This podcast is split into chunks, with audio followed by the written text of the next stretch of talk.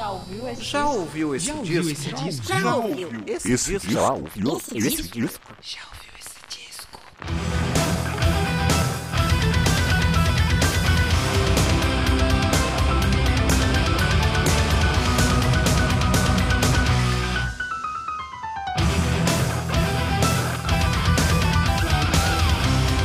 Começando mais um podcast. Já ouviu esse disco?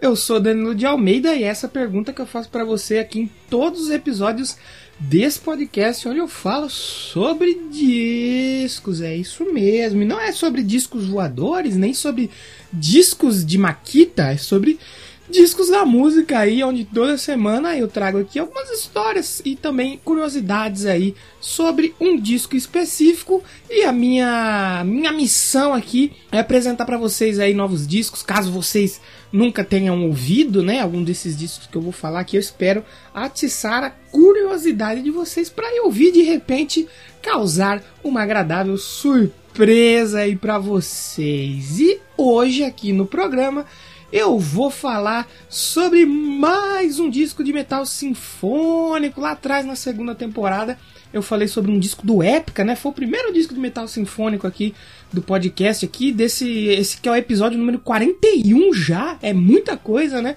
E aí esse é o segundo disco de metal sinfônico aqui da nossa história, dessa história recente, essa história breve do Já Ouviu Esse Disco, pois hoje eu vou falar sobre o Oceanborn do Nightwish lá de 1998. Vamos fazer uma viagem no tempo aí, porque 98 parece que foi ontem, mas já tá, tá fazendo uma cota já, né? 1998. E o primeiro disco que eu falei de metal sinfônico aqui no podcast, né? Como comentei agora, o do Epica, né? O Design Your Universe, foi o episódio mais baixado da segunda temporada. Então, vamos ver aqui como esse episódio vai performar durante a terceira temporada. Espero que vocês ouçam e, e gostem. E também ouçam o disco e gostem do disco, porque ele é muito bom, senão não estaria falando dele aqui, logicamente. Então, antes de começar o episódio, não se esquece de seguir o podcast lá no Instagram, é arroba já ouviu esse disco. Tô sempre compartilhando é, algumas atualizações nos stories. Quando eu tenho o disco da semana, eu posto vídeos lá para vocês verem a edição que eu tenho. E tem o Twitter também, que é o Já Ouviu o Disco. Lá eu posto os episódios. Lá eu posto bem mais, né? Sempre compartilho informações de alguns outros álbuns que estão aniversariando. Tem algumas é, lembranças aí, né? Episódios que já passaram e tal. Então segue a gente lá, que é muito legal trocar uma ideia com vocês. E também preciso agradecer todo mundo que está interagindo com o podcast. Isso aí é muito importante. Vocês nem fazem ideia o quanto é importante. Como eu não tenho nenhum plano de é, financiamento coletivo aqui. A moeda de troca nossa aqui é o compartilhamento, é o feedback, é o comentário. Se você gosta, se você não gosta, é importante que você fale. Eu quero ouvir o que você está achando deste podcast onde eu falo sobre discos. Então chega de enrolação, vamos bater um papo aí sobre o Oceanborn do Nightwish e responde para mim. Já ouviu esse disco?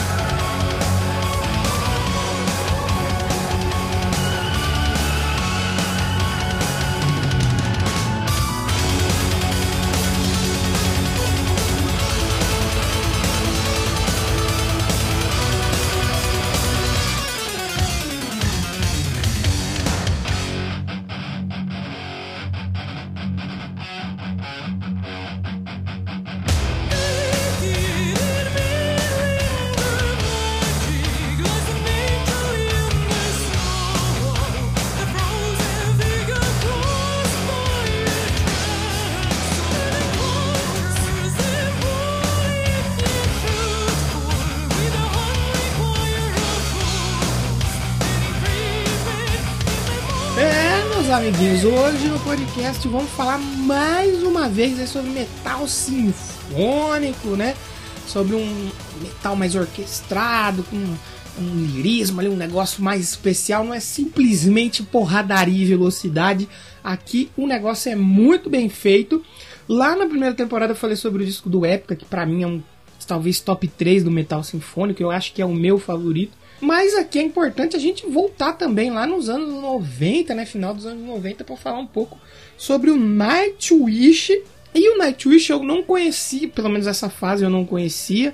Eu vim conhecer a banda bem depois, quando teve o lançamento da Nimo lá na MTV, né, lá por volta de 2004, 2005 que é de outro disco maravilhoso Nightwish que eu pretendo falar aqui também. Nightwish na época da Tária é uma banda fantástica e preciso deixar claro aqui. Nightwish sem Taraturo nem é golpe, não pode. Existem algumas bandas, isso é a minha opinião, tá gente? Se você pensa diferente, comenta aí comigo lá no Twitter, já ouviu o disco, ou no Instagram já ouviu esse disco. Para mim existem algumas bandas que não não funcionam sem um vocalista. Por exemplo, o Maiden sem o Bruce funciona, mas é diferente, sabe? Não é aquela mesma coisa. Por exemplo, Black Sabbath. Já o Black Sabbath ele tem duas fases muito distintas que funcionam muito, assim, por exemplo, a fase Ozzy e a fase Dio. Para mim são, é o rosto do Black Sabbath. Se pegar e botar outro cara lá não vai funcionar. Ou é Ozzy ou é Dio. Como o Dio não tem como mais, né? O Ozzy ainda dá, mas esses dois. E o Nightwish eu encaixo nessa mesma, nessa mesma, nesse mesmo grupo. Talvez acho que o Korn também eu penso um pouco assim. Korn sem Jonathan Davis, que eu já falei aqui, também não dá. E para mim, o Nightwish é uma dessas, que o Nightwish sem a Tária é legal, a fase Night Ozone, da Floriansen é legal, mas o Nightwish e a Tária são um par perfeito, é o match do Tinder, né? Então não tem como. E eu conheci eles lá, como eu disse, lá na época da Nimo. É, eu lembro de ver o clipe, né? Rolando muito na MTV, na época boa da MTV ainda, né? E, muito se dizia, né? Ah, isso é gótico, isso é gótico. Eu não conhecia, eu tinha zero contato. E eu lembro que rolava muito aquela comparação, na época acho que saiu até junto, era Nemo com Bring Me to Life do Evanescence.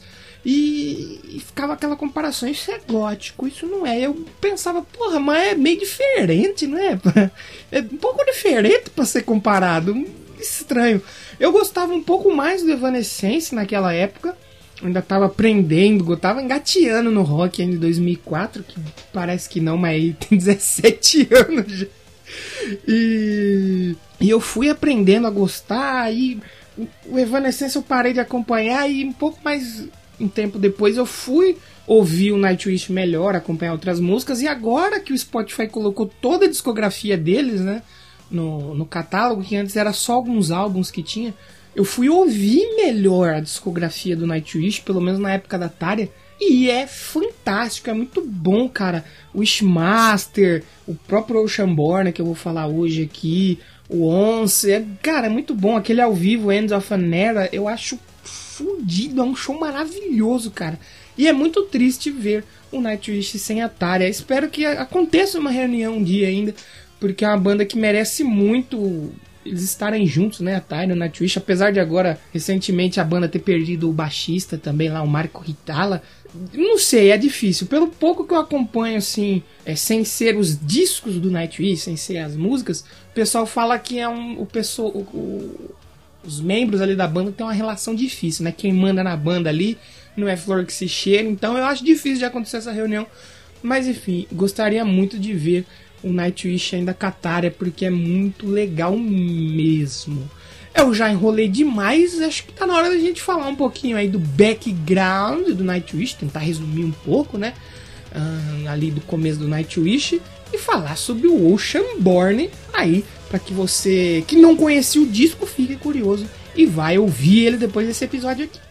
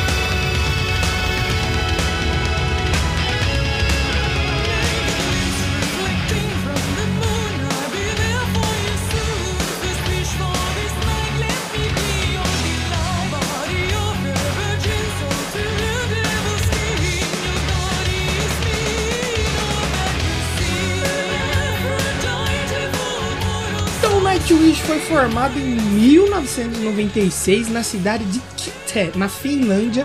Já quero deixar claro aqui que eu não vou acertar todos os nomes. Eu mal consigo falar português, quanto mais finlandês. Então vai ter algumas coisas que vai passar aí. Me desculpem desde já. A cidade, pelo que eu conferi lá no tradutor, é Kite que fala. Espero que esteja certo aí. Se não tiver você que é fã do Nightwish, me corrige lá no Instagram já ouviu esse disco e no Twitter já ouviu o disco. E inicialmente aí na fita demo, né, da banda, é, é, eles ainda eram um trio, né? Era o tecladista e o fundador da banda, o Thomas Holopainen, o guitarrista Empu Vuorinen e a jovem cantora Tara Turunen. Thomas ele começou a achar que a voz lírica e dramática da Tara era pesada demais para músicas acústicas.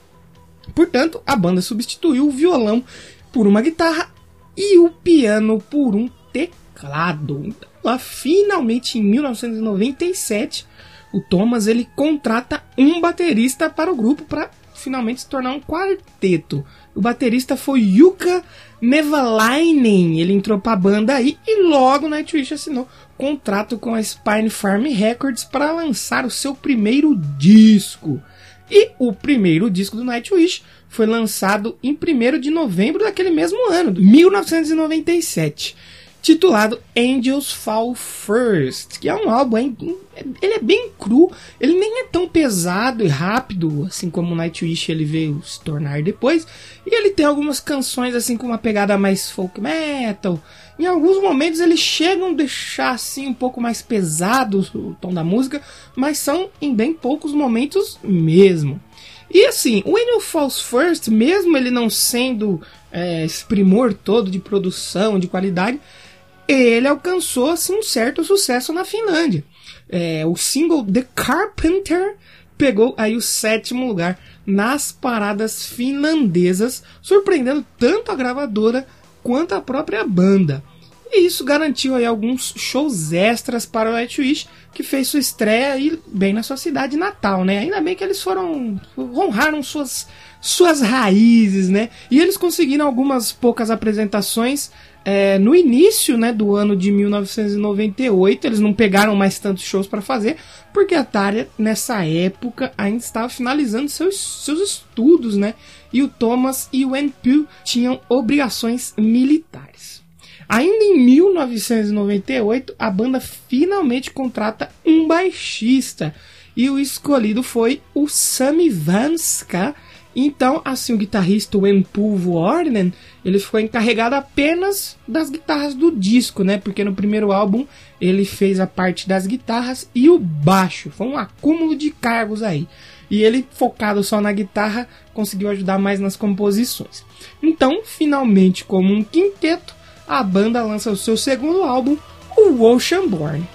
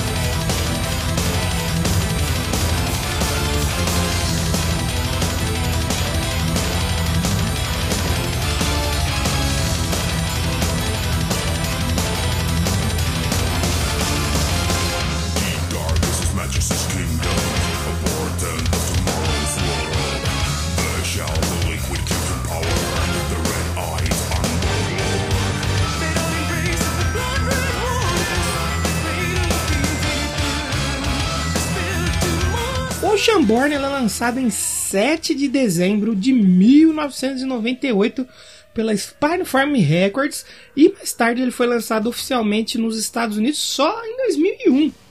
O álbum ele foi gravado nos estúdios Cave Rock e Finvox entre agosto e outubro de 1998 e tem a produção do Tero Kinnunen e do próprio Thomas do Nightwish. Apesar de Oceanborn ser o segundo álbum da banda, ele é considerado por muitos fãs e críticos né, como a verdadeira estreia do Nightwish. Pois aqui finalmente temos uma pegada que a banda adotou como sua marca registrada aí, é, o vocal operístico da Tara, aliado com peso e velocidade, tudo acompanhado aí dos teclados do Thomas que costura tudo muito bem. Aqui a banda apresenta um som que talvez assim ele flerte um pouco com power metal em alguns momentos ali, mas aí a guitarra às vezes parece suja, crua, lembrando também um pouco de heavy metal tradicional. E tudo isso é cercado por uma camada de folk metal, né, que talvez seja uma das heranças aí do primeiro disco. Foram lançados aí quatro singles do Oceanborn. O primeiro é o Sacrament of Wilderness, é, saiu em 26 de novembro para divulgar o disco, né? Na sequência vieram Passion and the Opera, Walk in the Air e o último só em agosto de, no, de 99, né? Que foi a faixa Sleeping Sun. Que essa faixa ela acabou entrando aí no, nos relançamentos do Oceanborn, que inicialmente não tinha Sleeping Sun na tracklist do álbum. E alguns destaques aqui para você que não quer ouvir o disco inteiro, só quer pegar algumas músicas e ver se vai parar mesmo para ouvir. Hum, vou trazer aqui a minha faixa favorita, né? Talvez uma das favoritas também do Nightwish, que é Stargazers. Cara, eu gosto muito dessa música. Tem a Getsemane, uh, a faixa que você ouviu aí no começo desse bloco, né? A Devil in the Deep Dark Ocean que ela acabou servindo de inspiração aí para a belíssima ilustração no disco, né? Tem um trecho da música que diz assim: Uma imaculada coruja sobre as águas assombradas. A senhora vestida no mais brilhante branco. É, essa coruja que aparece segurando um pergaminho na capa do Oceanborn, ela aparece de novo no álbum seguinte, o Wishmaster, bem legal. Eu gosto também muito de Sacraments of Wilderness, Passion and the Opera, aqui nessa Passion and the Opera Tária, dá um show à parte, sério, só vai ouvir. Também temos aí a veloz The Feral Sails to Orion e a belíssima e emocional Sleeping Sun, que como eu já mencionei, inicialmente não fazia parte da tracklist original do disco. Só acho que depois de 99, né, dos discos que saíram a partir de 99, que eles adicionaram Sleeping Sun ao Oceanborn que foi um disco aí que recebeu quatro estrelas da All Music em diversos sites especializados recebeu nota máxima. E não é por menos, né? É um disco muito bom, que tem uma velocidade, belas melodias, tem muita emoção, sério, é muito. Tem coração ali, você vê que tem coração, acho que pelo jeito da Tária cantar, ele te passa uma emoção muito legal. E também deu uma base aí para o Nightwish estabelecer a sonoridade que mais tarde consagrou a banda aí mundialmente. Se em sua estreia a banda começou a conquistar a Finlândia, né, seu país de origem, e em Oceanborn o Nightwish começou a conquistar a Europa. E a banda logo tratou de preparar uma turnê que em um mês aí passou pela Alemanha, Polônia, Holanda, Espanha, Suíça, Áustria e Itália.